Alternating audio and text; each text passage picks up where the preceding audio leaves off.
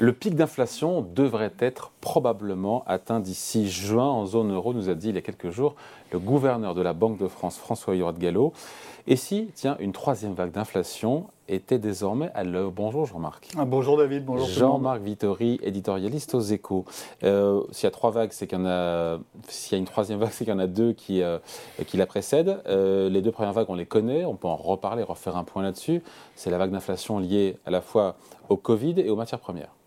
Oui, oui, on rembobine un petit peu. On, on rembobine parce que ça fait deux ans hein, maintenant qu'on parle du pic d'inflation. Vous avez cité François Villeroy de Galhau, le gouverneur de la Banque de France, oui, qui dit mouillé, hein. Ça va être tout bientôt, mais ça fait deux ans maintenant. Hein. Si vous regardez, c'est depuis mars deux mille vingt et un qu'on parle du pic d'inflation.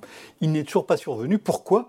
Parce que il y a plusieurs vagues qui déferlent les unes sur les autres et donc qui amènent le niveau des prix à chaque fois euh, à un niveau très élevé. Euh, la première, ça a évidemment été la pagaille du Covid. Hein, je, je, voilà, les, les Covid, on ferme les frontières, on ferme les usines, euh, on, et, et donc euh, les, les produits ne sont pas... Alors d'abord les usines arrêtent de produire, ouais.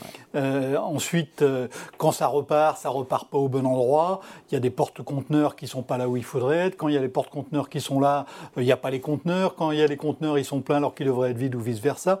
Une immense pagaille, une immense pagaille qui crée des... des goulots d'étranglement. Les goulots d'étranglement, ben, comment ça se règle euh, ben, soit vous avez une économie planifiée, vous avez quelqu'un au-dessus qui décide, ben, voilà, c'est lui qui va avoir le produit et mmh. pas l'autre. Et, et sinon, dans une économie de marché, ben, ça se règle par des hausses de prix, c'est le plus offrant qui l'emporte. C'est ce qui s'est passé notamment euh, au pendant, moment pendant le déconfinement. Voilà, après, les gens... euh, après, après les, les, les, les confinements, quand l'économie est repartie, hein, c'est reporté en ordre complètement dispersé. Et donc c'est à ce moment-là qu'il y a eu des goulots d'étranglement et des hausses de prix qui ont été provoquées par le fait que ben, c'était celui qui était prêt à payer le plus cher qui, qui, qui l'emportait. Et on était sur un, sur, vraiment sur un, un, un marché où c'est la demande qui a déterminé... Euh, donc l'inflation liée à la pagaille. Voilà, l'inflation de la pagaille. Ça, ouais. ça a été le premier temps.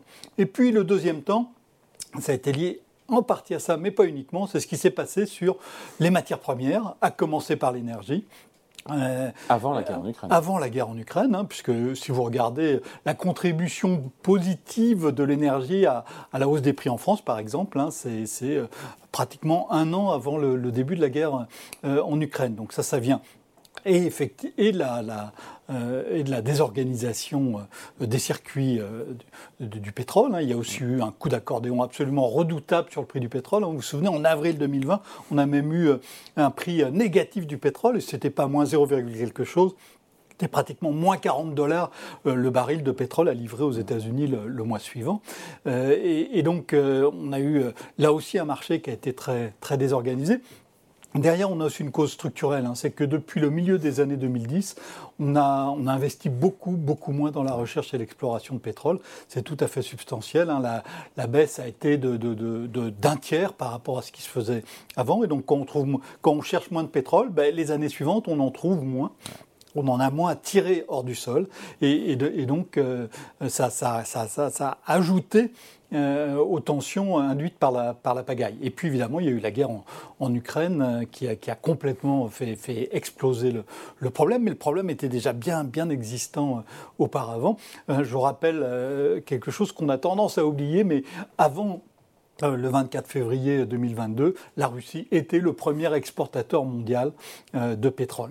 Ouais. Et, et donc, euh, à égalité évidemment, avec l'Arabie Saoudite. Euh, non, non, elle était avec, non, avec non, les États-Unis. Non, non, enfin, non, elle, elle, elle, elle était devant. Proche. – Exportateur, je ne parle pas ah, producteur, je parle pardon. exportateur. Oui, oui, exportateur. Mais ce qui détermine le, le prix sur le marché mondial, c'est les exportations, c'est les échanges. Et, et donc, euh, la Russie était de loin le premier exportateur mondial, bien devant l'Arabie Saoudite. Euh, et, et donc, euh, euh, voilà, on avait déjà un marché qui était très tendu avant, et, et euh, le marché est devenu encore plus tendu. Il s'est passé un peu la même chose, de manière décalée sur, sur l'alimentaire, avec d'abord l'impact de la guerre, hein, je rappelle. Là aussi, si vous prenez... Cette fois-ci, Russie plus Ukraine, avant le vingt-quatre février deux mille vingt-deux, c'était le tiers des exportations mondiales de blé. Euh, donc, quand vous donnez un énorme coup de, de, de, de pied dans cette fourmilière, ben, ça change complètement euh, euh, la donne. Et, et donc, euh, et, et, et il y a aussi eu d'autres facteurs hein, qui, ont, qui ont aggravé euh, la crise des, des, des prix alimentaires. On a eu des facteurs euh, saisonniers, on a eu...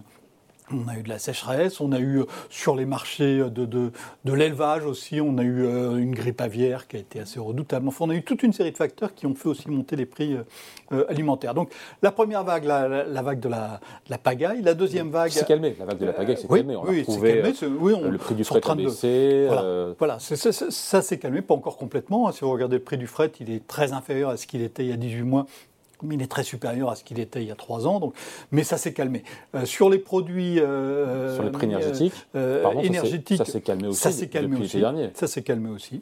Euh, et puis les prix alimentaires, ça se calme aussi, même si ah, bah, pas vraiment ça pour le coup sur l'alimentaire. Bah, euh, ça, en France, pas vraiment, euh, pas vraiment dans les dans, dans les supermarchés. Dans les supermarchés en ce moment, ça augmente très très fort.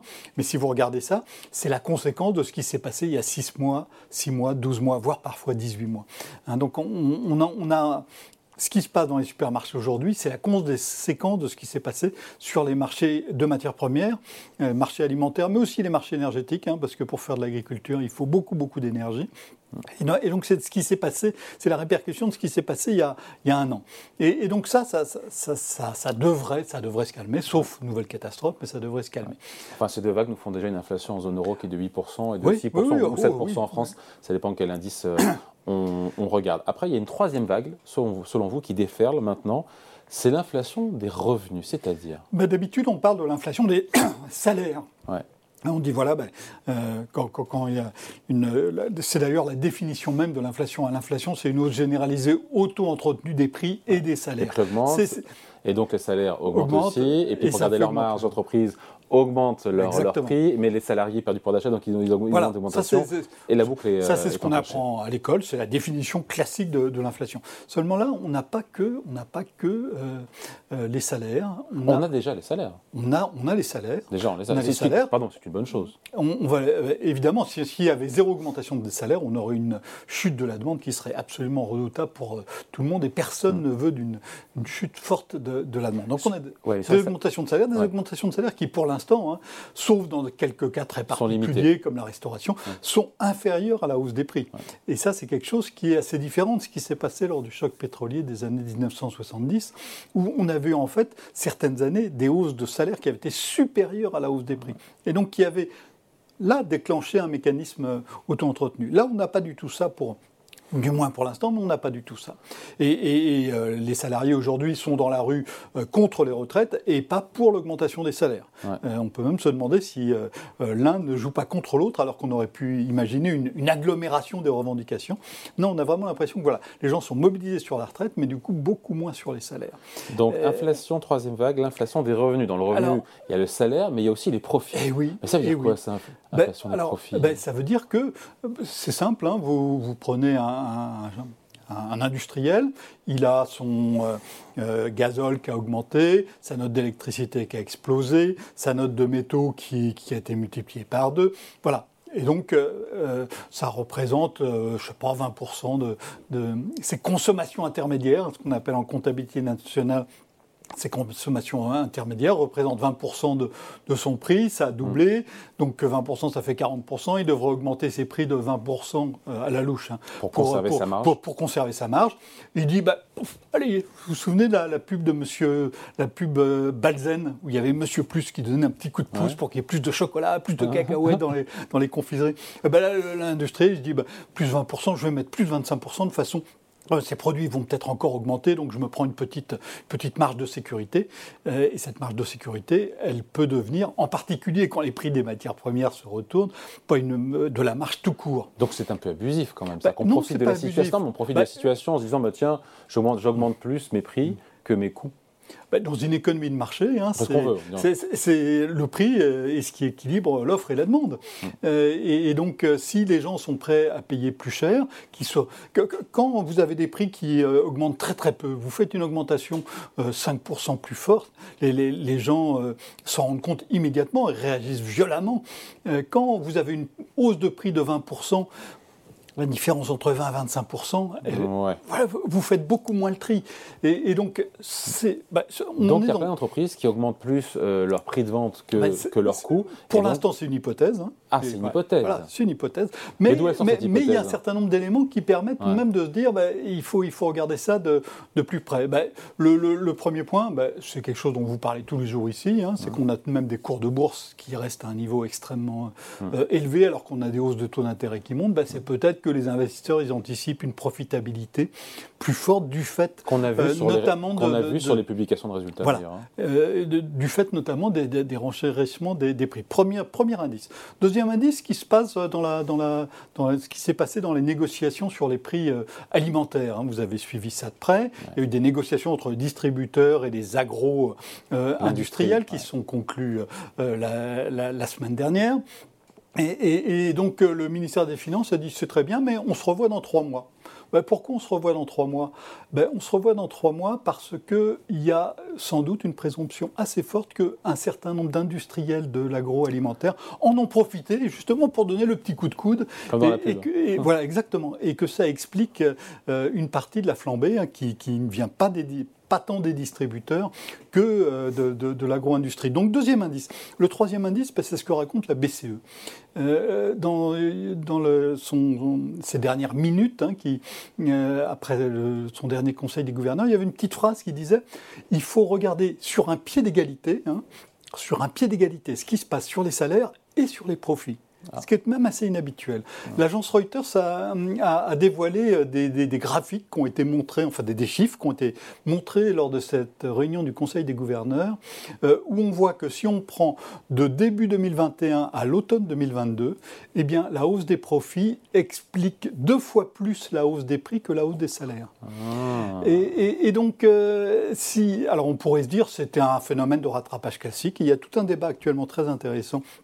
Qui, qui, qui mérite d'être menée sur est-ce que c'est du rattrapage mmh. ou est-ce qu'on va au-delà, euh, auquel cas ça pourrait devenir parfois même euh, abusif. Mais pour l'instant, euh, on ne sait pas encore vraiment. Mais, à qui profitent mais, ces profits euh, bah, à qui C'est surcroît, ces... surcroît de profit bah, ils, ils profitent aux, aux actionnaires. Hein. On, donc, euh, il y a, je crois il y a l'un des, une des dernières entreprises du C A C quarante euh, qui a publié euh, ses, ses profits euh, ce matin, je crois. C'est Thalès. Euh, voilà.